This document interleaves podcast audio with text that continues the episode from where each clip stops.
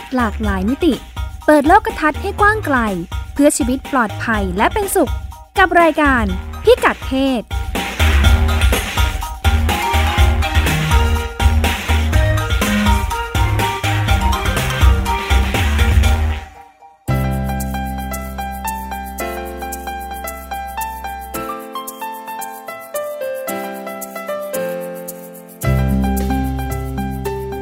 เพศวันนี้ติดตามเรื่องเพศหลากหลายมิติกับเราได้ที่นี่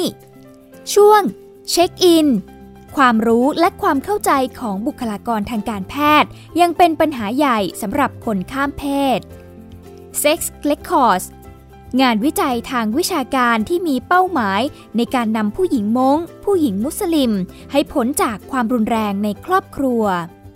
วัยรุ่นเป็นเรื่อง วัยรุ่นชายชั้นมัธยมหนึ่ง กับโรคติดต่อทางเพศสัมพันธ์จากหนุ่มที่รู้จักการผ่านแชทคำแนะนำสำหรับผู้ปกครองในการป้องกันและแก้ไขปัญหา โดยคลินิกวัยรุ่น โรงพยาบาลส่งเสริมสุขภาพตำบลท่าชุมพล อำเภอโพธาราม จังหวัดราชบุรี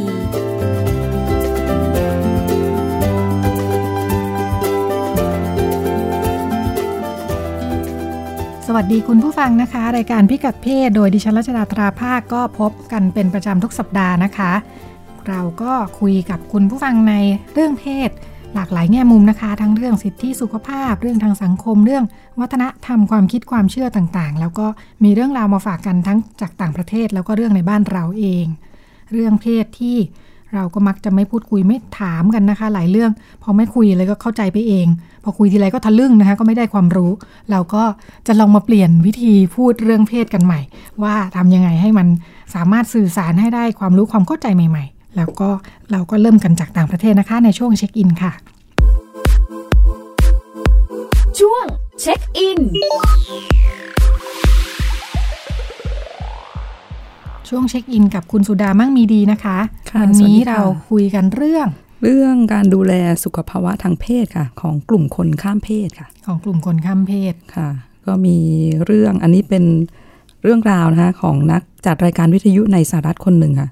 เขาบอกว่าวันหนึ่งได้รับคำถามเรื่องเซ็กค่ะ ซึ่งไม่ใช่เรื่องแปลกประหลาดนะ เพราะว่าจัดรายการที่ให้ข้อมูลความรู้เกี่ยวกับเรื่องเพศค่ะ แต่สิ่งที่จัดว่าใหม่คือ คนถามเป็นหญิงข้ามเพศค่ะ หรือว่า trans woman ค่ะอ๋อเขาเป็นรายการแบบทั่ว ๆ ไป ใช่เรื่องค่ะเพศทั่ว ๆ ไปค่ะ อันนี้ก็เขียนไปถามว่าผ่าตัดค่ะ จากชายเป็นหญิงค่ะ มาได้ 7 เดือนแล้ว ก็พยายามเรียนรู้กลไกของอวัยวะใหม่ค่ะ แต่ลำบากพอสมควรทีเดียวค่ะ คันจะไปหาข้อมูลจากแหล่งต่างๆ ค่ะ ก็ไม่ค่อยมีค่ะ จากนั้นไม่นานก็มีคำถามทำนองเดียวกันนะคะจากผู้ฟังอีกคนค่ะ แต่ว่าคนนี้ไม่ได้มีปัญหาเกี่ยวกับ เกี่ยวกับการจัดการกับร่างกายที่เปลี่ยนไปหลังการผ่าตัดนะคะ แต่ว่ามีปัญหาหลังจากเข้ารับฮอร์โมนทดแทนค่ะ หรือที่เรียกกันว่าเทคฮอร์โมนนะคะ ก็นักจัดรายการวิทยุคนนี้ก็แบบชักเริ่มเอะใจแล้วก็เอ๊ะมองว่าคำถามที่เธอได้รับมันเนี่ย ก็น่าจะสะท้อนว่ามีช่องว่างอยู่มากค่ะ ในเรื่องของคำแนะนำที่น่าเชื่อถือค่ะ เกี่ยวกับสุขภาวะทางเพศสำหรับกลุ่มคนข้ามเพศค่ะ แต่ว่าผู้เชี่ยวชาญที่เป็นคนข้ามเพศเนี่ย บอกว่าไม่ใช่ไอ้ที่มีอยู่เนี่ยไม่ใช่แค่ช่องว่างค่ะ แต่เป็นเหวเลยทีเดียวคือแบบลึกมาก ไม่ค่อยมีข้อมูลค่ะ เพราะว่าส่วนใหญ่คนที่ให้ความรู้ข้อมูลเกี่ยวกับเรื่องนี้ก็ไม่เป็นผู้ชายก็ผู้หญิงค่ะ ซึ่งอาจจะมีข้อมูลไม่เพียงพอค่ะ ในประเด็นคนข้ามเพศค่ะ ก็อย่างเรื่องของฮอร์โมนว่าจะส่งผลกระทบยังไงต่อร่างกายค่ะ ในช่วงที่กำลังเทคฮอร์โมนหรือว่าพอไปผ่าตัดมาแล้ว จะทำความเข้าใจกับกลไกการทำงานของ อวัยวะใหม่ยังไงอะค่ะ ก็ในส่วนของคนข้ามเพศเองค่ะ ก็มักจะลังเลที่จะไปขอคำแนะนำเรื่องเพศค่ะ เพราะว่าเป็นเรื่องที่ส่วนตัวส่วนตัวนะคะ แล้วก็ถ้าเกิดไปถามออกอากาศอะไรอย่างเงี้ย ก็เหมือนกับแบบไปเข้าทางคนที่มีทัศนคติไม่ค่อยดีต่อพวกข้ามเพศค่ะ ก็เลยทำให้พวกทรานส์เก็บเรื่องพวกเนี้ยเงียบเอาไว้ค่ะ รวมถึงตอนที่ตัวเองมีปัญหาค่ะ นักจัดรายการคนนี้เขาก็เลยไปขอคำแนะนำจากผู้เชี่ยวชาญที่เป็นคนข้ามเพศค่ะ เพราะว่าการจะตอบคำถามอะไรอย่างนี้ต้องรอบคอบค่ะ ซึ่งดูจากข้อมูลแล้วคนข้ามเพศในสหรัฐมีจำนวนพอสมควรทีเดียวค่ะ เป็นล้านคนค่ะ นี่เฉพาะในกลุ่มอายุ 18 ถึง 35 ปีนะคะ แล้วก็คนข้ามเพศในสหรัฐยังเผชิญความรุนแรงทางเพศด้วยค่ะ แล้วก็มีการติดเชื้อ HIV ในระดับสูงอีกด้วยค่ะ ก็ส่วนหนึ่งน่าจะเป็นผลจากการขาดข้อมูลความรู้นะคะ เกี่ยวกับสุขอนามัยทางเพศนะคะ เขาก็ผู้เชี่ยวชาญคนหนึ่งที่เป็นคนข้ามเพศเขาก็มองว่าการให้ความรู้แบบรอบด้านค่ะ เน้นที่กลุ่มทรานส์ก็คือคนข้ามเพศเนี่ย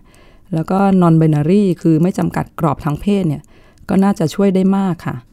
ก็การให้ความรู้แก่กลุ่มคนข้ามเพศเนี่ยก็อาจจะมีอย่างให้ข้อมูลเกี่ยวกับการตอบสนองทางเพศ ว่าเปลี่ยนแปลงไปยังไงหลังจากที่ระดับฮอร์โมนเอสโตรเจนนะคะก็คือฮอร์โมนเพศหญิง กับฮอร์โมนเทสโทสเตอโรนค่ะ หรือว่าฮอร์โมนเพศชายเนี่ยไม่เหมือนเดิมแล้วค่ะ รวมถึงข้อมูลว่าถ้าได้รับถ้าได้รับการยืนยันให้เข้ารับการผ่าตัดแล้วเนี่ยต้องเตรียมตัวเตรียมใจยังไงบ้างค่ะ ก็ที่เมืองโตรอนโตในแคนาดานะคะเขามีทำการทำคู่มือขึ้นมาเลยค่ะ เพื่อให้ความรู้เรื่องเซ็กกับกลุ่มหญิงข้ามเพศค่ะ ก็มีการให้โหลดทางออนไลน์ได้ด้วยค่ะ ก็เนื้อหามีทั้งเรื่องสุขอนามัยทางเพศ การยินยอมพร้อมใจ การมีเพศสัมพันธ์อย่างปลอดภัย การป้องกันการติดเชื้อ HIV การเข้ารับบริการตรวจสุขภาพสำหรับกลุ่มสถาน แล้วก็ให้ข้อมูลเชิงเตือนค่ะ เกี่ยวกับวัฒนธรรมใหม่ๆ ยุคอินเทอร์เน็ต อย่างการหาคู่ทางออนไลน์อะไรเงี้ยค่ะ ก็สำหรับกลุ่มผู้ชายข้ามเพศเนี่ยข้อมูลต่างๆ ก็ยิ่งน้อยลงไปอีกค่ะ ผู้เชี่ยวชาญคนหนึ่งที่เป็นผู้ชายข้ามเพศเนี่ย เขาก็พยายามขึ้นลุกขึ้นมาค่ะ ให้ความรู้ให้ข้อมูล ผ่านการจัดเวิร์กช็อปตามวิทยาลัยร้าน sex shop หรือว่าการประชุมพบปะของกลุ่ม trans เนี่ยแหละค่ะ แต่ว่านอกเหนือจากนี้แล้วก็ไม่ค่อยมีช่องทางอื่นมากนักในการให้ความรู้นะคะ ก็อุปสรรคด้านการดูแลสุขภาพสำหรับกลุ่มคนข้ามเพศก็มีอยู่มากเลยค่ะ โดยที่สหรัฐเขาบอกว่าอุปสรรคใหญ่ก็คือ สถานพยาบาลที่มีความรู้ความชำนาญด้านคนข้ามเพศเนี่ย มีไม่เพียงพอค่ะ คือปัจจุบันเนี่ยมีบุคลากรทางการแพทย์จำนวนมากขึ้นค่ะที่ให้คำปรึกษาแก่กลุ่มทานด้วยความเข้าอกเข้าใจค่ะ แต่ก็ยังนับว่ามีจำนวนน้อยอยู่ค่ะ แล้วก็นักวิชาการด้านสังคมสงเคราะห์ในสหรัฐเขาก็มองว่า ถ้าเกิดมีการจัดทำโปรแกรมฝึกหัด บุคลากรในด้านต่างๆเนี่ยน่าจะช่วยได้มากค่ะในเรื่องของการให้คำปรึกษา หรือว่าดูแลกลุ่มคนข้ามเพศค่ะ โดยเขาก็แนะนำให้ใส่ลงไปในหลักสูตรการเรียนการสอนเลยค่ะ เพราะว่าโรงเรียนแพทย์ในสหรัฐกับแคนาดาเนี่ยไม่ถึงครึ่งมีเนื้อหาการเรียนการสอนเกี่ยวกับเรื่องพวกนี้ค่ะ แล้วเขาก็ยังแนะนำว่าการจัดทำโปรแกรมฝึกหัดบุคลากรเนี่ยไม่ควรจำกัดเฉพาะทางการแพทย์เท่านั้นค่ะ แต่รวมถึงนักสังคมสงเคราะห์ นักจิตวิทยา แล้วก็หน่วยงานสาธารณสุขระดับชุมชนด้วยค่ะ ซึ่งระดับชุมชนนี่ก็เป็นสิ่งที่มองข้ามไม่ได้นะคะเราะว่าถ้าเกิดไม่มีผู้เชี่ยวชาญหรือว่าผู้ที่มีความเข้าใจในชุมชนในละแวกนั้นเนี่ยคนไข้อาจจะต้องเดินทางไปไกล ๆค่ะ เพื่อไปรับการรักษาหรือว่าไปขอคำปรึกษานะคะ ก็อุปสรรคสำหรับคนไข้กลุ่มทาสก็ยังมีในเรื่องของออที่แบบคนไข้อาจจะรู้สึกว่าได้รับการปฏิบัติไม่ดีค่ะ ไม่ว่าจะเป็นท่าทางหรือว่าการพูดจาค่ะจากบุคลากรทางการแพทย์ค่ะ ทำให้บางครั้งเนี่ยอาจจะแบบไม่ไปหาหมอเลยค่ะ ถ้าเกิดไปแล้วต้องอับอายค่ะ อย่างซักถามอยู่นั่นแหละว่าเป็นเพศอะไรค่ะ หรือว่าตอนจ่ายยาคนจ่ายยาก็งงว่าคำหน้านำหน้าเพศบนหน้าซองกับคนที่ไปรับยานะเพศไม่ตรงกันค่ะ ก็เคยมีกรณีในอังกฤษค่ะ คนไข้คนหนึ่งบอกว่าตัวเองเป็นเคลียร์คือไม่ได้แปะป้ายว่าเป็นเพศไหนอะก็ไปหาหมอเพื่อปรึกษาเรื่องอาการเกี่ยวเนื่องกับการหมดประจำเดือนค่ะ หมอก็ซักอยู่นั่นแหละว่าเป็นผู้หญิงหรือผู้ชาย คนนี้ซึ่งหน้าทางเป็นผู้ชายค่ะก็พยายามอธิบายว่าเกิดมาเป็นผู้หญิง แต่ก็ไม่ได้ไปเทคฮอร์โมนอะไร แล้วก็ยังมีมดลูกอยู่ ปรากฏว่าหมอก็ยังไม่พอใจ เริ่มไม่พอใจแล้วก็ถามย้ำว่าตกลงเป็นผู้หญิงหรือผู้ชายกันแน่ คือแบบก็เนี่ยค่ะ จะมีปัญหาในการแบบสื่อสารทำความเข้าใจอะไรกันค่ะสงสัยต้องมีหลักสูตร หลักสูตรให้คุณหมอจริงค่ะๆว่าควรจะเข้าใจเรื่องพวกนี้ยังไงดีค่ะเออในแง่หนึ่งก็ทางการแพทย์เหมือนกับว่าเขาก็ต้องการข้อมูลเพื่อจะไปต่อจริงๆเนาะใช่ค่ะเออเออแต่ก็ก็ไม่มีวิธีปฏิบัติที่ทำให้แบบว่า ดูแลจิตใจคนที่มาเลยเออก็อธิบายอะไรคือแบบเอออย่างที่อ่านเขาก็บอกว่าบางคนเหมือนกับแบบต้องให้ความรู้นะกับค่ะอันเนี้ยว่า เขาอะไรยังไงแล้วก็ควรจะอะไรยังไงอะไรอย่างเงี้ยค่ะ พอฟังแล้วดิฉันแอบได้ยินเสียงหงุดหงิดของคุณหมอคุณพยาบาล ติดมาด้วยยังไงก็ไม่รู้ค่ะใช่ไหมเออคะเหมือนมันอืมเป็นอะไรที่แบบยุ่งยากขึ้นเนาะค่ะเออ มันยุ่งยากขึ้นสำหรับการทำงานของฉันนะอือฮึค่ะอืมจากเดิมมีแค่หนึ่งและสองค่ะก็จะได้อะไปทางกอไก่ก็จัดแบบนี้ไปขอไข่ก็จัดแบบนี้ไอ้นี่มันอะไรเนี่ยค่ะกึ่งกึ่งๆกลางกลางค่ะๆอืมอืมเขาก็ หน่วยงานที่ให้การดูแลสุขภาพในสหรัฐเขาก็เลยแนะนำว่าถ้าเกิดคนไข้กลุ่มทาสเนี่ยไปเข้ารับการรักษาเนี่ยบุคลากรทางการแพทย์หรือว่าพยาบาลอาจจะถามว่าเรียกตัวเองว่าเป็นเพศอะไรอะไรอย่างเงี้ย คือแบบจะได้จะได้รู้ว่าอะไรยังไงอันนี้นะคืออันนี้คือวิธีถามที่ดีใช่ไหมค่ะอ่าอืมค่ะ แล้วก็อยากให้เรียกชื่อว่าอะไร เพราะว่าบางคนชื่อที่ใช้เรียกเนี่ยไม่ตรงกับชื่อจริงค่ะก็คืออาจจะเขาอาจจะมีชื่อเรียกของเขาที่คุ้น ก็จะลดปฏิกิริยาแง่ลบที่อาจจะมีได้ค่ะค่ะอืมนี่ก็เป็นเหมือนกับว่าคนถามต้องเปิดเปิดด้วยเหมือนกันเนาะใช่แสดงว่าค่ะต้องเปิดเปิดไม่ได้คิดว่าชีวิตมันมีแค่หนึ่งและสองอือฮึอย่างที่เคยรับรู้น่ะค่ะอืมคือมีหลากหลายมากขึ้น หลากหลายมากขึ้นอืมแล้วก็จะเป็นตรงไหนเนี่ยก็ก็อยู่ที่คนคนนั้นเขาจะบอกว่าตัวเองเป็นยังไง ใช่ค่ะอืม แล้วก็อย่างที่บอกว่า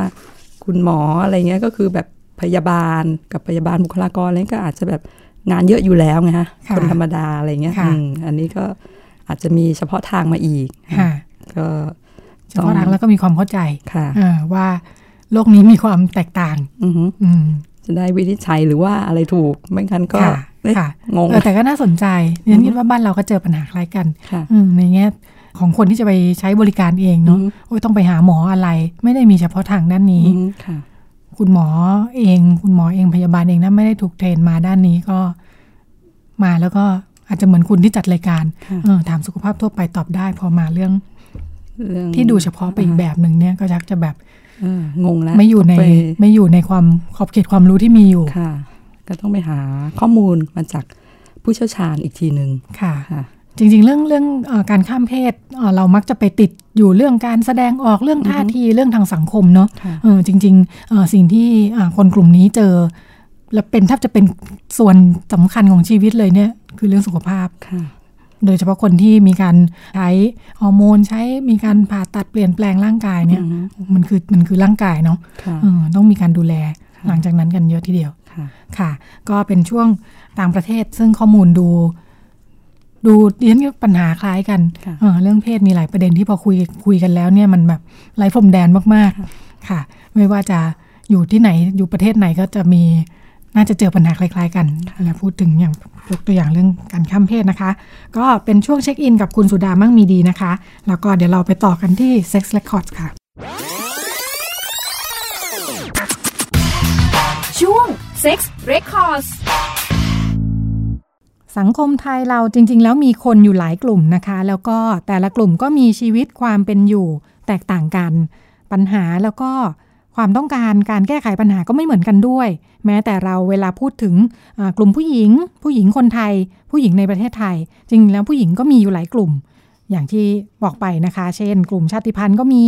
กลุ่มผู้หญิงที่อยู่ในพื้นที่ต่างๆนะคะ ปัญหาก็ไม่เหมือนกัน การเข้าถึงความยุติธรรมในระบบกฎหมายพหุลักษณ์ของกลุ่มผู้หญิงชาติพันธุ์ในประเทศไทย ผู้หญิงชาติพันธุ์มงและผู้หญิง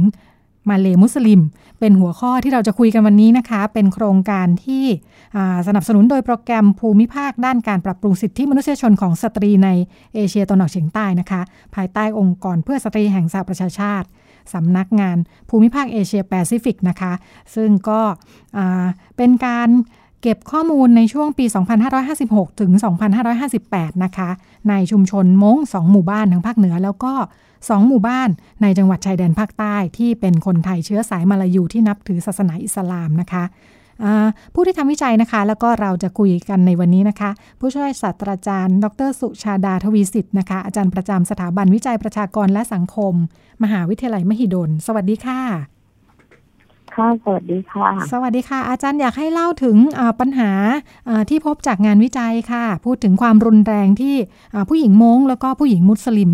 เจอนะคะ มันเหมือนหรือต่างจากที่ผู้หญิงทั่วไปอย่างเราเราๆต้องเผชิญอยู่ยังไงบ้างค่ะค่ะถ้าพูดถึงเรื่องของความรุนแรงในเอ่อด้านเพศอะนะคะ ความรุนแรงที่ผู้หญิงเผชิญในสังคมไทย ซึ่งก็อย่างที่เอ่อได้เกรินบอกว่ามันมี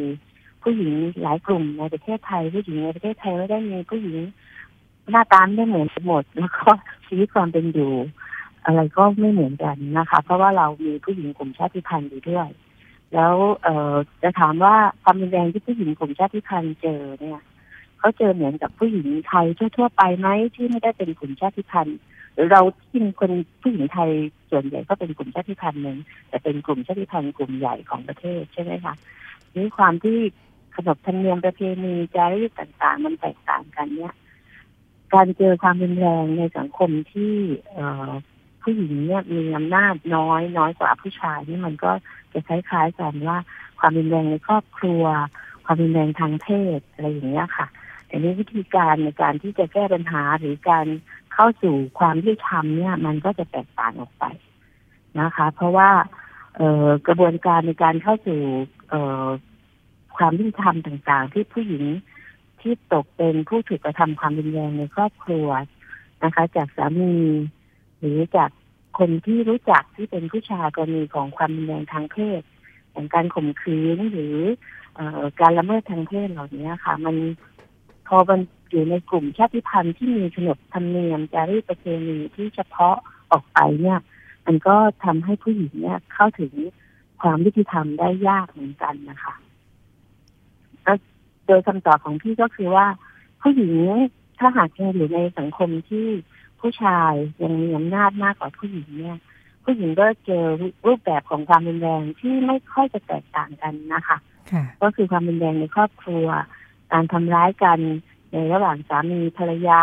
เรื่องส่วนใหญ่ก็ภรรยาก็จะเป็นฝ่ายถูกกระทำแล้วก็เรื่องของความรุนแรงอื่นในครอบครัวอย่างเช่นเรื่องของ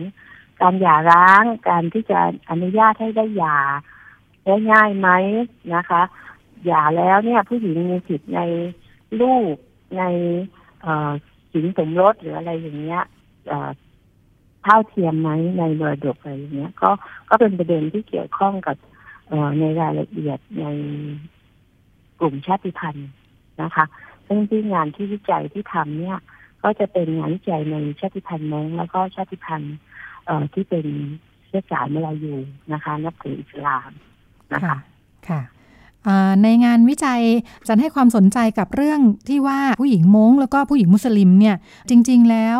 ออยู่ภายใต้กลไกและกระบวนการยุติธรรมที่เป็นเชิงประจารีตประเพณีทำให้ผู้หญิงเสียเปรียบ จริง ๆ เราเราอาจจะนึกไม่ถึงเรื่องนี้เพราะเราคิดว่าเออทุกคนเป็นคนไทยเหมือนกันก็น่าจะอยู่ใต้กฎหมายไทยเหมือนกัน แต่จริง ๆ แล้ว งานวิจัยบอกว่าไม่ใช่ เรื่องนี้เป็นยังไงคะคือ ที่ที่ใช้คำว่าเอ่อการเข้าถึงระบบที่ทำในระบบกฎหมายพหุรัฐความเป็นพหุรัฐเนี่ยก็หมายถึงว่า มันมีกระบวนการยุติธรรมที่เอ่อทางรัฐไทยเนี่ย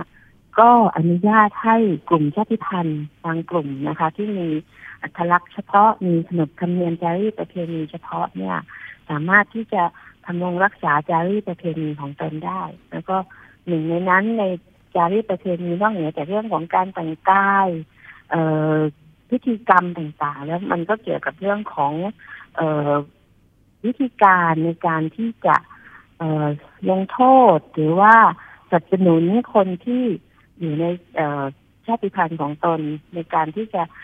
ให้ปฏิบัติตามความเชื่อจารีตประเพณีที่เกี่ยวข้องกับเรื่องของการละเมิดข้อปฏิบัติต่างๆ ในชุมชนนะคะ ถ้าเกิดว่า อย่างกรณีของ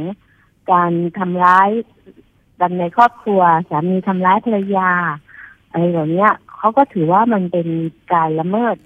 กฎจารีตของชุมชนเหมือนกัน แต่วิธีการที่จะแก้ปัญหาเนี่ยเขาก็จะให้ใช้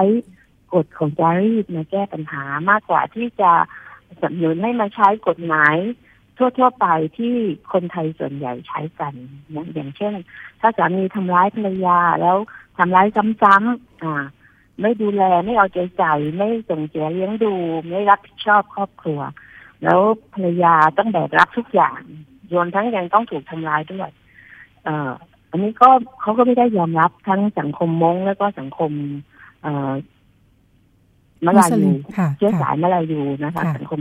เขาก็ไม่ได้ยอมรับให้ผู้ชายทำแบบนั้น แต่วิธีการที่จะจัดการกับปัญหาเนี่ยเขาก็สนับสนุนให้มาใช้กฎของชุมชนกฎจารีตที่อย่างกรณีของมุสลิมก็เป็นกฎจารีตที่บอกกันว่ายึดตามหลักชริอะนะคะ ก็คือคำสอนในศาสนาหรือกฎหมายศาสนาเรื่องเอาเข้าจริงแล้วกฎหมายศาสนามันก็เป็น มาจากกฎจารีตประเพณีที่คนท้องถิ่นปฏิบัติสืบต่อกันมา อย่างกรณีมงก็จะมีการตั้งกฎจารีตในการที่จะเยียวยาหรือแก้ไขปัญหาเหล่านี้นะคะ โดยที่มีความคิดความเชื่อเรื่องของ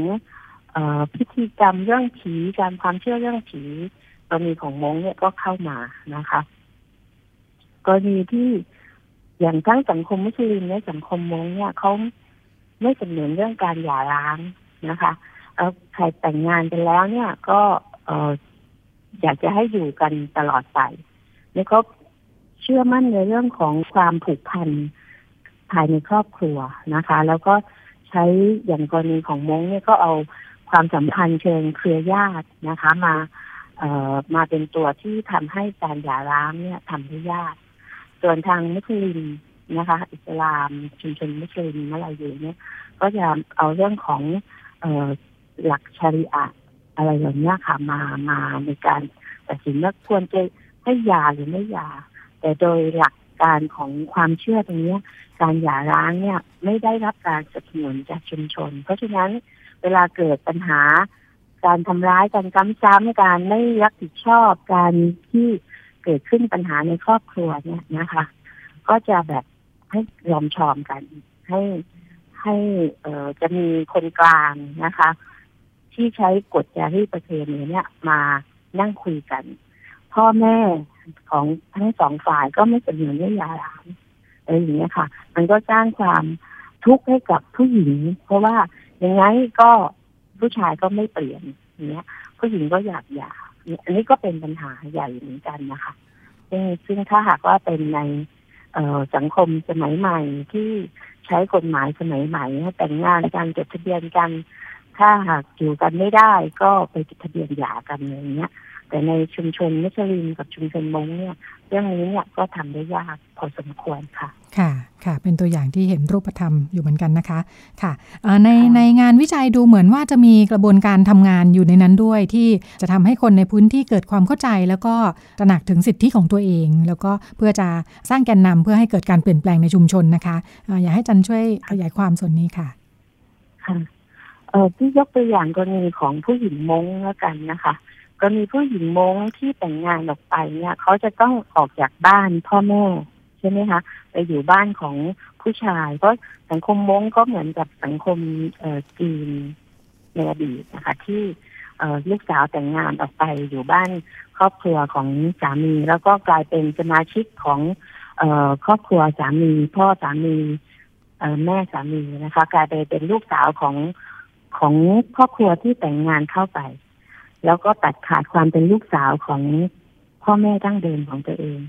เพราะนั้นพ่อแม่คนมงเนี่ย ถ้าได้ลูกสาวเนี่ยเขาเพียงแต่คิดว่าลูกสาวเนี่ยคือคนที่ถูกเอามาฝากเลี้ยงไม่ใช่ ไม่ใช่สมาชิกที่แท้จริงของครอบครัว เพราะฉะนั้นเนี่ย ถ้าแต่งงานไปแล้วลูกสาวก็ต้องไปใช้แท้ของสามีแล้วไปเป็นเออคนในบ้านของเออสามี เพราะฉะนั้นเมื่อจะกลับมาเนี่ยไม่ได้ หมายความว่าถ้ากลับมาคือคุณหย่ากับเขาเนี่ยหย่ากับสามีกลับมาเข้าบ้านเดิมตัวเองไม่ได้จะกลายเป็นตัวที่ถูกรังเกียจตัวเสนียดตัวที่นำโชคไม่ดีมาให้กับพ่อแม่ หรือครอบครัวพี่น้องดั้งเดิมของตัวเองเพราะผู้หญิงเมื่อถูกกระทำความรุนแรงในครอบครัวของสามีไม่ว่าจะโดยสามีหรือโดย เอ่อคนที่เป็นเอ่ออะไรนะเขาเรียกพ่อสามีแม่สามี ก็ทิ้ง ออกมาไม่ได้ เพราะไม่มีที่ไป เพราะเขาก็จะทนอยู่กับความรุนแรงนี่พิธีกรรมการแต่งงานของมงเนี่ยเป็นพิธีกรรมตัดขาดลูกสาวออกจากบ้านเดิมของสของพ่อแม่ เพราะฉะนั้น เออถ้าลูกสาวจะหย่าแล้วกลับมาเนี่ยก็ไม่ได้รับการต้อนรับเพราะลูกสาวก็จะทนทุกทรมานอยู่แบบนั้น เพราะกระบวนการที่พี่เข้าไปทำในพื้นที่เนี่ยเรื่องทำร่วมกับแผนงานสุขภาวะผู้หญิง นะคะ ที่เป็นผลจากสสสนะที่โครงการวิจัยนี้ก็ได้รับงบสนับสนุนจากดีเอ็นี้แน่นด้วยเนี่ย เราก็ไปใช้กระบวนการให้ชุมชนเนี่ยซึ่งเราก็เชิญมาทั้งผู้หญิงที่เป็นแกนนำผู้หญิงม้งในหมู่บ้านผู้หญิงที่เป็นแกนนำของชาติพันธุ์ ผู้หญิงกลุ่มชาติพันธุ์ม้งด้วย แล้วก็ผู้นำผู้ชายไม่ว่าจะเป็นสภาวุโสผู้วุโสของหมู่บ้าน คนทำพิธีกรรมเนี่ยมานั่งคุยปัญหาที่มันเกิดขึ้นว่า ผู้หญิงเอ่อต้องทุกทนทุกทรมานกับเรื่องเหล่านี้อย่างไรนะคะ ก็ให้เขามาร่วมกันคิดร่วมกันสะท้อนปัญหา ให้เขาเก็บข้อมูลของผู้หญิงที่ประสบกับปัญหาเหล่านั้นเอง ทั้งผู้ชายผู้นำเนี่ยผู้ใหญ่บ้าน เอ่อพวกเอ่อผู้นำพิธีกรรมนะคะ ผู้นำแจ้งก็เก็บข้อมูลเชิญผู้หญิงเนี่ยมาพูดคุยให้ข้อมูล ทั้งทำโฟกัสกรุ๊ปทำเอ่อเชิงลุกอะไรเงี้ยคุยกันเชิงลุกเขาผู้ชายก็เริ่มเข้าใจผู้หญิงมากขึ้น แล้วเมื่อก่อนผู้หญิงก็จะบ่นบนๆให้ฟังแต่โดยที่ไม่มีการทำอะไรเลย ไม่มีการพูดคุย เพราะเมื่อก่อนพอผู้หญิงพูดว่าผู้หญิงทุกอย่างนั้นทุกอย่างนี้ ผู้ชายมงก็จะมองว่าผู้หญิงพูดมาก ผู้หญิงที่บ่น ไม่มีการแก้ปัญหาพอเราไปใช้กระบวนการการวิจัยแบบมีส่วนร่วมให้เขาเศึกษาปัญหาเองพูดคุยกันเอง ซึ่งเป็นใช้วิจัยเป็นกุศโลบายในการที่จะทำให้ผู้ชายเนี่ย ได้ตระหนักได้เรียนรู้ได้เข้าใจว่าผู้หญิงเผชิญอะไรอะไร แล้วเราก็บอกว่าเออเนี่ย ถ้าผู้หญิงยังทุกข์อยู่ ผู้ชายก็มีลูกสาวใช่ไหมผู้ชายก็มีพี่สาวใช่ไหมมีแม่ใช่ไหมถ้าลูกสาวเราแม่เรา เออ พี่สาวเราน้องสาวเรายังทุกข์อยู่แบบนี้เนี่ย เราคิดว่าเออผู้ชายเนี่ยจะมีความสุขไปได้ยังไงผู้ชายเขาก็เริ่มเปลี่ยนนะเพราะเมื่อก่อนผู้หญิงจะไม่มีบทบาท ผู้หญิงมองไม่มีบทบาทในการนำอะไรเลย ผู้ชายจะเป็นใหญ่ในชุมชนในหมู่บ้าน ในในตระกูลแล้วก็ในครอบครัวมันพอเขาเริ่มฟังผู้หญิงเขาก็เห็นปัญหามากขึ้น มันก็ใช้กระบวนการอย่างนี้ในการที่จะบอกว่าเอ้ยแล้วมันมีทางออกอะไรบ้าง ความกลัวในเรื่องว่าถ้ารับลูกสาวกลับมาเออความกลัวว่าจะทำให้ครอบครัวเนี่ยยากจนลง เกิดโรคภัยไข้เจ็บขึ้นในหมู่บ้านโรคระบาดอะไรอย่างเงี้ยหรือว่าคนในหมู่บ้านคนในบ้าน สมาชิกในบ้านเกิดประสบอุบัติเหตุข้อกรรมอะไรเงี้ย ความกลัวเหล่านี้มันยังมี เพราะมันเขาเอ่อมีความเชื่อเรื่องผีด้วยใช่ไหมคะและที่บูชาผีบรรพบุรุษอันเนี้ยมันก็ค่อยๆคลี่คลาย แล้วก็ ผู้นำพิธีกรรมก็ชี้ให้เห็นว่า เออมันมีช่องทางนะเออในพิธีกรรมเนี่ย ที่ชุมชนม้งไม่ได้ทำเนี่ยซึ่งมันมีอยู่เนี่ย ก็เป็นพิธีกรรมเกี่ยวกับเรื่องการหย่านะคะเขาก็ให้ความสำคัญกับพิธีกรรมเรื่องการหย่ามากขึ้น มาทบทวนพิธีกรรมเรื่องการหย่าว่า ก็มีผู้นำพิธีกรรมคนหนึ่งก็บอกว่าจริง ๆ แล้วเนี่ยหย่าเนี่ยทำได้ แล้วก็เป็นเป็นพิธีกรรมที่รับลูกสาวกลับบ้านได้ด้วย เขาก็เลยรื้อฟื้นพิธีกรรมนี้นะคะ มันก็เลยทำให้การหย่าและก็การรับลูกสาวกลับบ้านเนี่ย มันเกิดขึ้นได้ในชุมชนมงนะคะ นี่คือสิ่งที่เกิดขึ้นในชุมชนมงส่วนชุมชนมุสลิมทางภาคใต้เนี่ยเราก็ไปใช้กระบวนการแบบเดียวกันนี้ค่ะเเชิญผู้นำศาสนาผู้นำกรรมการมัสยิดมานั่งคุยกับพวกกลุ่มผู้หญิงนะคะ ซึ่งก็พยายามที่จะให้ผู้หญิงเนี่ยจริงๆแล้วแปดสิบเปอร์เซ็นของการเกิดปัญหาภายในครอบครัว เรื่องการหย่าหรือความรุนแรงในครอบครัวของในจังหวัดชายแดนภาคใต้เนี่ยแปดสิบเปอร์เซ็นเนี่ยมันก็ถูกแก้โดย เอ่ออะไรนะคะเขาเรียกกรรมการไม่ใช่ยึดประจำหมู่บ้าน ถ้ากรรมการไม่ใช่ยึดประจำหมู่บ้านแก้ไม่สำเร็จ ผู้หญิงก็อาจจะไปร้องที่กรรมการอิสลามประจำจังหวัด ซึ่งเราก็พยายามผลักดันให้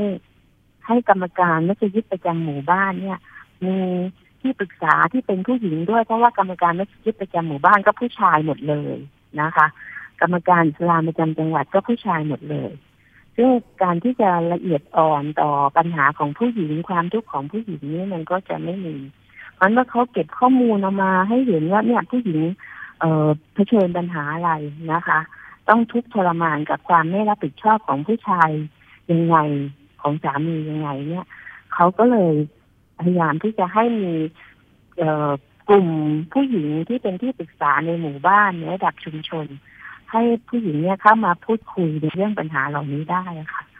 ส่วนในระดับจังหวัดเนี่ย เราก็พยายามที่จะผลักดันซึ่งก็หลายส่วนที่จะช่วยกันผลักดัน ไม่ใช่เฉพาะโครงการนี้อย่างเดียว ราะกลุ่มผู้หญิงมุสลิมในภาคใต้เองเนี่ยเขาพยายามผลักดันให้มี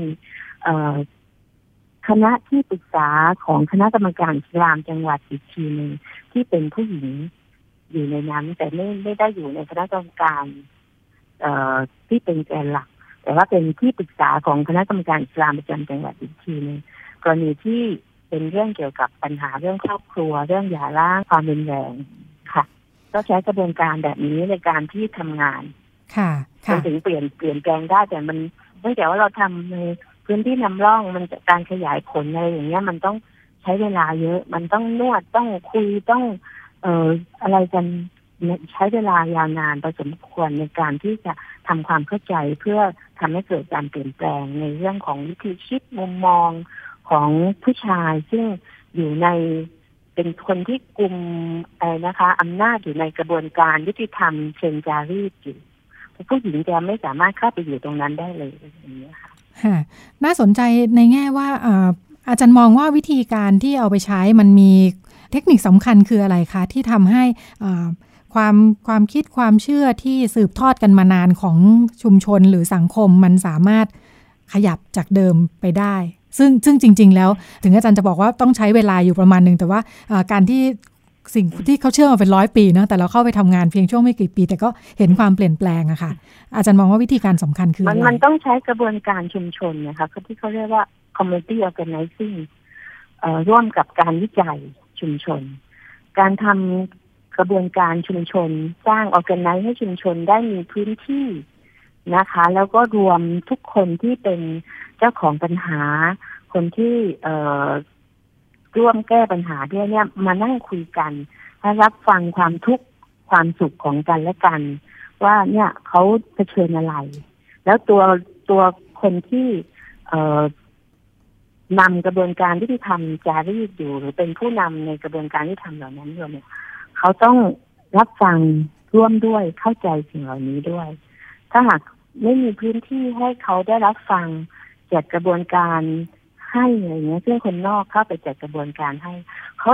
อย่างชุมชนมงเนี่ยเขาบอกว่าเขาเจอปัญหาแบบนี้มาเป็นนานมากแล้ว ผู้หญิงเจอกันทีไรก็สมหัวกันร้องไห้เล่าความทุกข์กัน แต่ว่าไม่รู้จะแก้ยังไง ไม่รู้ใครจะเริ่มได้ยังไง มัน ผู้นำผู้หญิงมงก็เข้มแข็งนะไม่ใช่ไม่เข้มแข็ง แต่เรื่องบางเรื่องที่มันแตะกับเรื่องของความเชื่อค่ะ ความเชื่อในเรื่องของเอ่อความเอ่อ โชคไม่ดี ความเชื่อที่มันเหนือสิ่งธรรมชาติอะ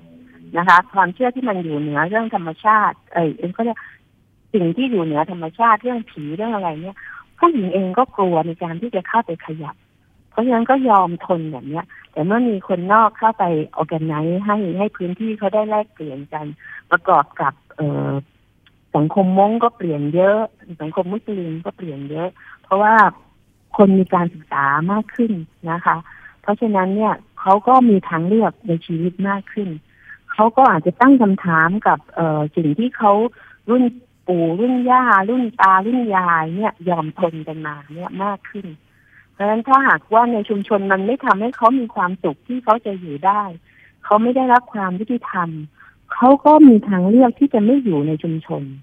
อย่างมงเนี่ยเขาก็ผู้หญิงมงก็จะออกมาทำมาหากินข้างนอกเขาเพราะฉะนั้น ถ้าหากผู้ชายมงอยากจะมองว่าชุมชนมงจะต้องเป็นอันหนึ่งอันเดียวกัน จะต้องเข้มแข็ง คนจะต้องรักษา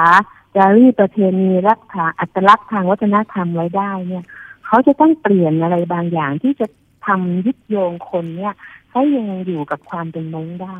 เพราะฉะนั้นความเป็นมงบางเรื่องเนี่ย อาจจะต้องปรับเปลี่ยนไปตามยุคสมัย ถ้าหากว่ามันทำให้คนอึดอัดเป็นทุกข์คับข้องใจเนี่ย คนก็หนี เพราะฉะนั้นที่ว่าในเอ่อทางชุมชนมุสลิมภาคใต้ก็เช่นเดียวกัน ถ้าหากมันทำให้ผู้หญิงอึดอัดคับข้องใจผู้หญิงก็หนีเพราะผู้หญิงก็มีทางเลือกเพิ่มมากขึ้นเช่นเดียวกันค่ะ ค่ะ จากข้อค้นพบแล้วเพก็ราะฉะนั้นคุณค่ะถ้าคุณค่ะอยากจะยึดโยงอยู่กับความเป็นอัตลักษณ์ของกลุ่มชาติพันธุ์เพราะฉะนั้นคุณจะต้องคำนึงถึงความทุกข์ความไม่สบายอกไม่สบายใจของสมาชิกในชุมชนเรื่องเหล่านี้ด้วย ค่ะค่ะ จากงานวิจัยในในพื้นที่เล็กๆนะคะ พอข้อเสนอในการแก้ปัญหาในระดับใหญ่ขึ้นมาเป็นยังไงบ้างคะค่ะก็มีของมงเนี่ยเอ่อพอพี่ทำวิจัยเรื่องนี้เสร็จใช่ไหมคะก็มีเอ่อกลุ่มแกนนำผู้หญิงมงเขาก็ทำสารต่อ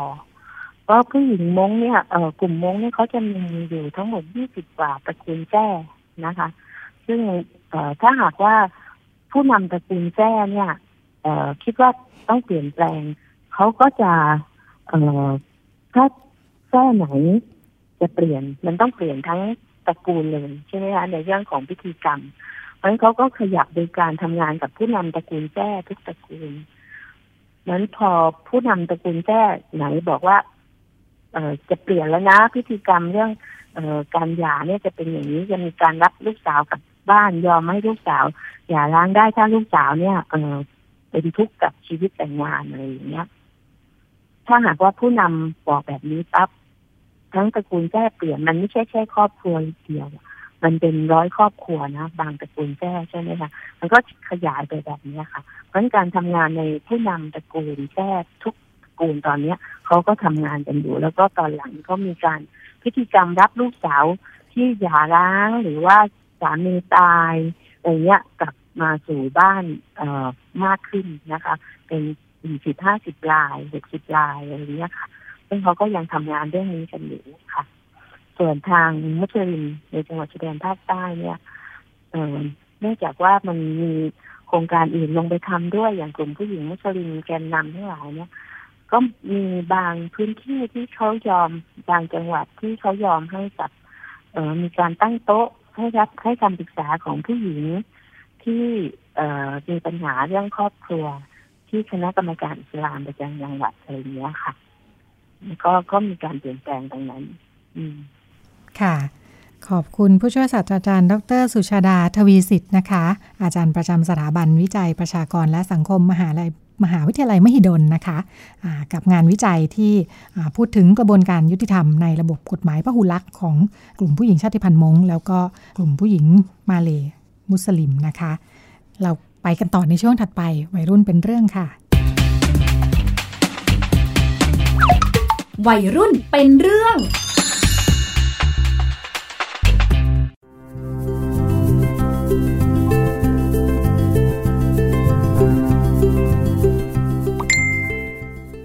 ตัวเองทำอะไรอยู่ ฟังเพลงใน YouTube อยู่ครับ แล้วเสาร์นี้ว่างปะ ก็ว่างอยู่นะครับพี่ เฮ้ย งั้นเรามาเจอกันหน่อยได้ไหมคุยแชทกันตั้งนานแล้วอยากเจอตัวจริงแล้วอะ ก็ได้นะครับ ที่ไหนครับพี่ว่ามาเลย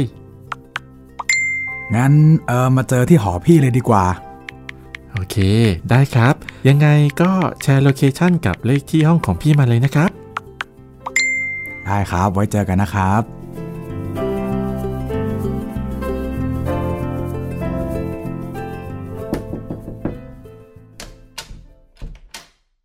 เอา้ามาถึงแล้วเหรอ เป็นไงบ้างเดินทางมาเหนื่อยไหม ก็เหนื่อยนิดหน่อยนะครับพี่พอดีมันค่อนข้างจะไกลอะครับ โอเค งั้นงั้นเออเข้ามาข้างในก่อนมา ไปนั่งรอพี่ที่เตียงแล้วกันนะ เดี๋ยวพี่หยิบน้ำให้กิน ครับ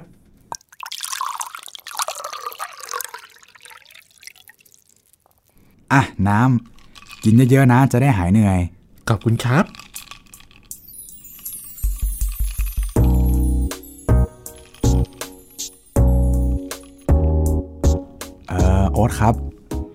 พี่อยากจะสารสัมพันธ์กับเราให้มากกว่านี้หน่อยอะถ้าพี่จะจริงจังกับโอ๊ตเออโอ๊ตจะว่ายังไงครับ อืม ผมก็โอเคนะครับพี่ก็ไม่ได้ว่าอะไร จริงเหรอโอ๊ต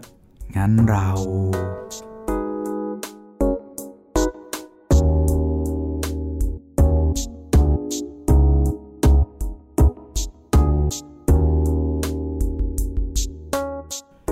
อ๊ตเป็นของพี่แล้วนะ พี่ก็จะเป็นของโอ๊ตเหมือนกัน ครับพี่ ผมก็รักพี่นะ พี่รู้ไหม ผมยังไม่เคยมีอะไรกับใครมาก่อนเลย พี่เป็นคนแรกของผมเลยนะครับ อืม โอ๊ตก็เป็นคนแรกของพี่เหมือนกันนะ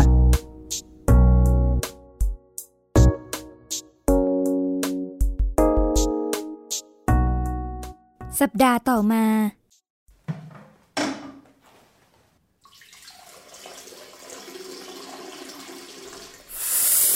ไมแสบจังวะ เฮ้ย ทำไมมีหนองสีขาวออกมาด้วย เราเป็นอะไรวะเนี่ย ไม่ได้ละ เลิกเรียนไปหาหมอดีกว่า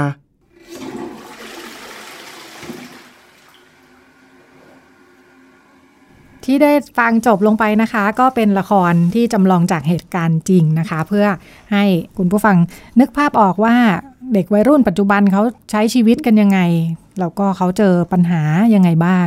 พื่อที่เราจะได้มาดูด้วยว่า แล้วเราจะช่วยเหลือช่วยแก้ไขปัญหายังไงได้บ้างให้กับเด็กๆนะคะ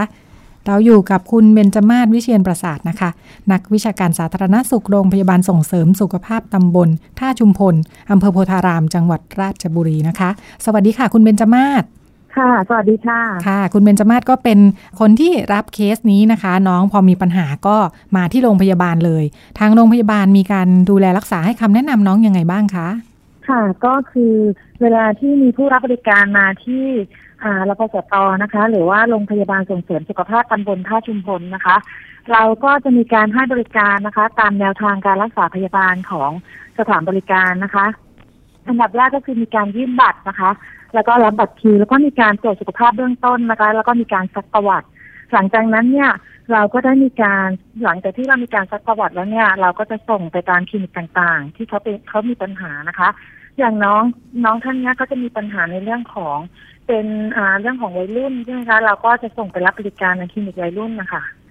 คืออันนี้ไม่สามารถจะให้บริการหน้าจุดรับบริการได้เนื่องจากว่าเรื่องที่จะพูดคุยเนี่ย เป็นเรื่องที่เป็นความลับแล้วก็เป็นเรื่องส่วนตัวนะคะ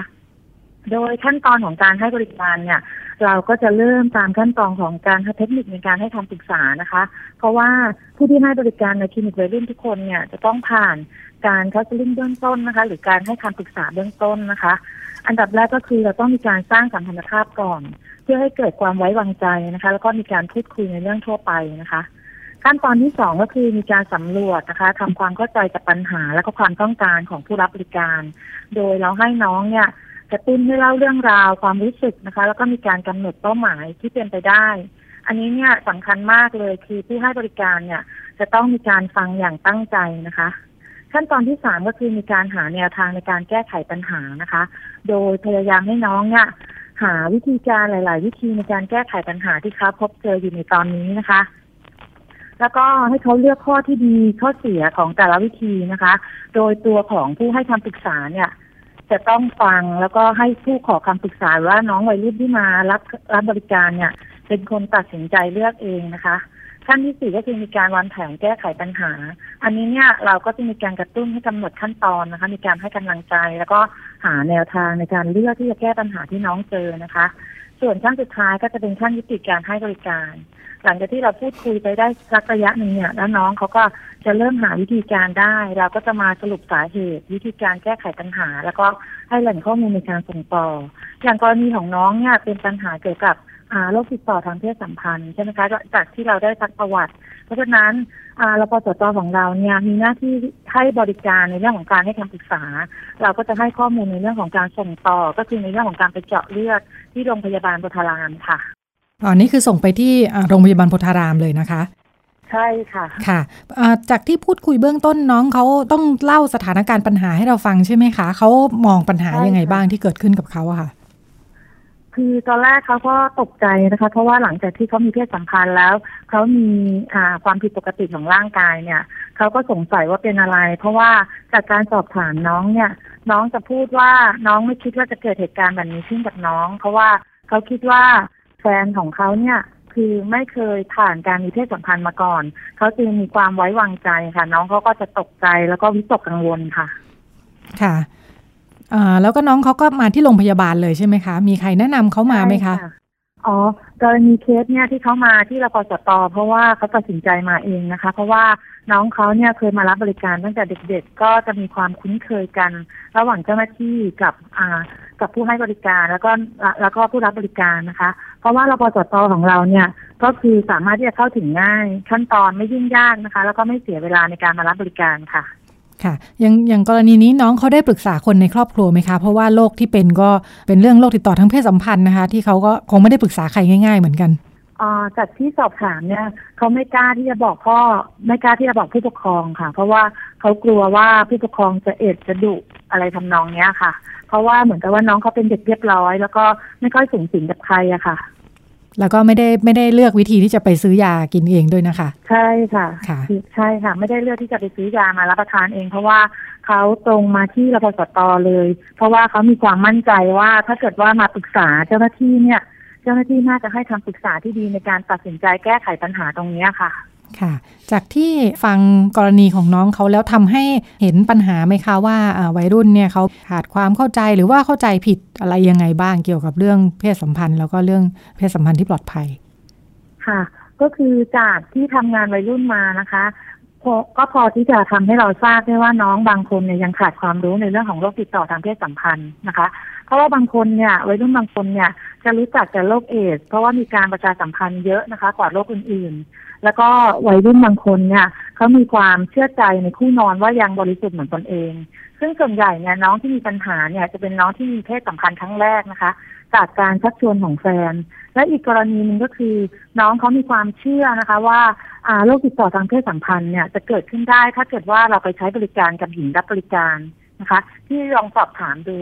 แล้วก็เคสต่างๆ เนี่ยก็มีมามาให้คำปรึกขอคำปรึกษาเกี่ยวกับเรื่องพวกเนี้ย ก็มีบ้างนะคะ ในในรพสตของเราอะค่ะ ค่ะ มีมีเข้ามาเยอะไหมคะ เด็ก ๆ ที่เจอปัญหาแบบนี้ ก็ค่ะ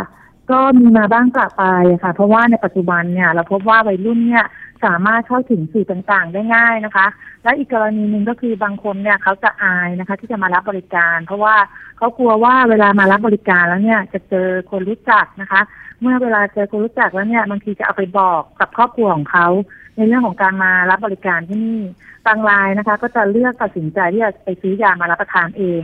ซึ่งอันเนี้ยก็เป็นวิธีที่ไม่แนะนำนะคะ เพราะว่าอาจจะทำให้ได้รับยาไม่ได้ตามขนาดนะคะ แล้วก็อาจจะทำให้เกิดเชื้อโรคดื้อยาได้ค่ะ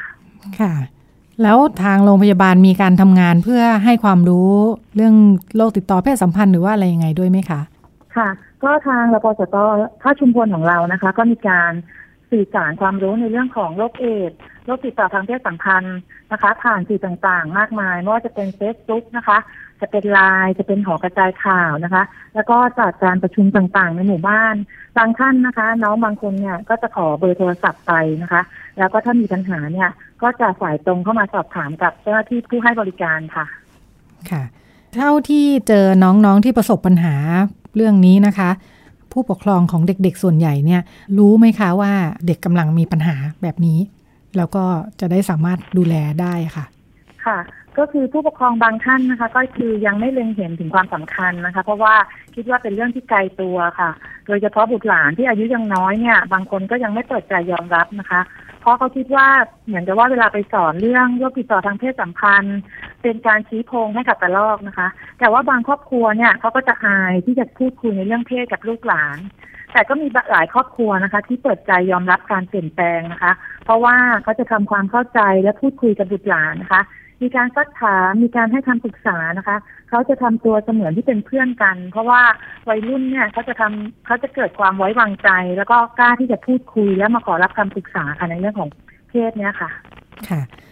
เอ่อจริง ๆ แล้วเรื่องปัญหาเรื่องโรคติดต่อทางเพศสัมพันธ์นอกจากวัยรุ่นแล้วเนี่ย มีผู้ใหญ่มาปรึกษาเรื่องนี้มากน้อยแค่ไหนคะที่โรงพยาบาล มีบ้างค่ะ แต่ว่าจะน้อยกว่า เพราะว่าผู้ใหญ่เนี่ยเขาสามารถเขาผ่านประสบการณ์ตรงนี้มาแล้วอะค่ะ ก็มีบ้างนะคะ แต่ว่าส่วนใหญ่เนี่ยถ้าเป็นเนี่ยเขาจะไปที่โรงพยาบาลพุทธารามเพื่อทำการเจาะเลือดเลยอะค่ะตรงเนี้ยอ่าแล้ค่ะวก็ผู้ใหญ่เนี่ยเขาจะรู้จักวิธีการป้องกันที่ถูกต้องก็คือการใช้ถุงยางอนามัยอะค่ะ ค่ะ อย่างนั้นขอคำแนะนำค่ะว่าสำหรับผู้ปกครองของวัยรุ่นหรือว่าคนที่รู้จักคุ้นเคยมีวัยรุ่นอยู่รอบๆตัวนะคะ จะดูแลช่วยเหลือยังไงได้บ้าง เพื่อให้เด็กค่ะๆได้รอดปลอดภัยในเรื่องนี้ค่ะ ค่ะก็คือคำแนะนำที่อยากจะให้เลยนะคะ ก็คืออย่างแรกก็คือ เราจะต้องเปิดใจยอมรับพฤติกรรมของวัยรุ่น ถ้าเรามีการศึกษาในเรื่องของพัฒนาการของวัยรุ่นเนี่ย เราจะรู้เลยนะคะ ว่าวัยรุ่นเนี่ยเป็นวัยที่อยากรู้อยากลองในทุกๆเรื่อง รวมทั้งเรื่องของเพศด้วย เพราะฉะนั้นหากผู้ใหญ่หรือผู้ปกครองเข้าใจในเรื่องเนี้ย ก็จะทำใจยอมรับได้ง่ายอันดับต่อมาก็คือเราอยากให้ผู้ปกครองนะคะ ให้ความสนิทสนมแล้วก็คุ้นเคย ให้พูดคุยกับวัยรุ่นนะคะ จนทำให้น้องๆเนี่ยเกิดความไว้วางใจกล้าที่จะพูดคุยแล้วก็ขอคำปรึกษา หลังจากนั้นเนี่ยถ้าเราพบว่าเขาผิดพลาดเนี่ย เราต้องทำใจยอมรับ แล้วก็หาทางแก้ปัญหาร่วมกันนะคะ ไม่ปล่อยให้วัยรุ่นเนี่ยเผชิญปัญหากันตามลำพัง เพราะว่าถ้าเกิดปล่อยให้เขารับผิดชอบตัวเองเนี่ย อาจจะนำมาซึ่งความเป็นอันตรายต่อร่างกายของน้อง แล้วก็อาจจะทำให้เราผู้เป็นผู้ปกครองเนี่ยต้องเสียใจทีหลังได้นะคะ และที่สำคัญก็คือเราต้องรู้เท่าทันพฤติกรรมของวัยรุ่นนะคะ แล้วก็รู้เท่าทันสื่อที่อาจจะทำให้วัยรุ่นเนี่ยเดินทางที่ผิด และข้อที่สำคัญที่สุดก็คือผู้ปกครองเนี่ยจะต้องมีความรู้ในเรื่องของโรคติดต่อทางเพศสัมพันธ์ แล้วก็รู้จักวิธีการป้องกันเพื่อปลอดโรคและสามารถที่จะให้ความรู้กับน้องๆได้ค่ะ อย่างนี้ผู้ปกครองผู้ใหญ่ไปหาข้อมูลที่ไหนได้บ้างคะพอที่จะสอนน้องๆคือถ้าเป็นในชุมชนนะคะ ก็คือเขาจะมีในเรื่องของหลักสูตรเพศคุยได้ในชุมชนนะคะ ของอำเภอพุทธารามของเราเนี่ย ก็จะมีการให้ให้ให้ความรู้ในเรื่องของเพศคุยได้นะคะ แล้วก็จะมีในเรื่องของ Facebook ก็คือทางอำเภอพุทธารามของเราเนี่ยได้มี Facebook นะคะ ก็คือทีมเอกพุทธาราม ที่เราจะให้ความรู้ในเรื่องของเพศสัมพันธ์และโรคติดต่อทางเพศสัมพันธ์เนี่ยค่ะ ค่ะ ขอบคุณคุณเบญจมาศวิเชียนประสาทนะคะ นักวิชาการสาธารณสุข โรงพยาบาลส่งเสริมสุขภาพตำบลท่าชุมพลโพธาราม จังหวัดราชบุรีก็เป็นตัวอย่างการทำงานที่ทำให้เห็นถึงการทำงานเชิงรุกในหลายเรื่องนะคะ แล้วก็มีคนที่ให้บริการก็มีทักษะความชำนาญที่จะทำงานกับวัยรุ่นที่ไม่ทำให้วัยรุ่น จะกล้าเข้ามาขอคำปรึกษานะคะ โดยเฉพาะเวลาเราพูดถึงปัญหาสุขภาพของวัยรุ่นเนี่ยก็มักจะเป็นปัญหาเรื่องสุขภาพทางเพศเป็นหลัก ทีนี้ถ้าคนให้บริการหรือว่าแม้แต่ผู้ใหญ่ที่อยู่ใกล้ตัวไม่ไม่มีความเข้าใจ แล้วก็ประเด็นที่คุณเบญจมาศพูดนะคะ ก็มีความสำคัญว่า ถ้าทำใจยอมรับไม่ได้ว่าเด็กยุคใหม่เขามีพฤติกรรมมีการใช้ชีวิตกันยังไง มีความอยากรู้อยากลองตามวัยยังไงนะคะ ถ้าทำใจไม่ได้เด็กก็จะไม่กล้ามาปรึกษานะคะ แต่ว่าถ้ามีวิธีการแล้วก็ สามารถพูดคุยสร้างความไว้วางใจได้ เด็ก ๆ ก็นอกจากจะ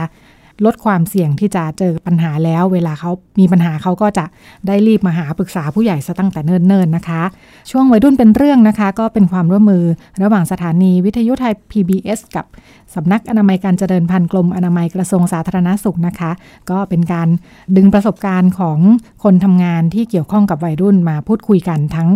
เจ้าหน้าที่จากทางโรงพยาบาลนะคะ แล้วก็เครือข่ายที่มีการทำงานร่วมกันในชุมชนอาจจะมาจากหลากหลายวิชาชีพ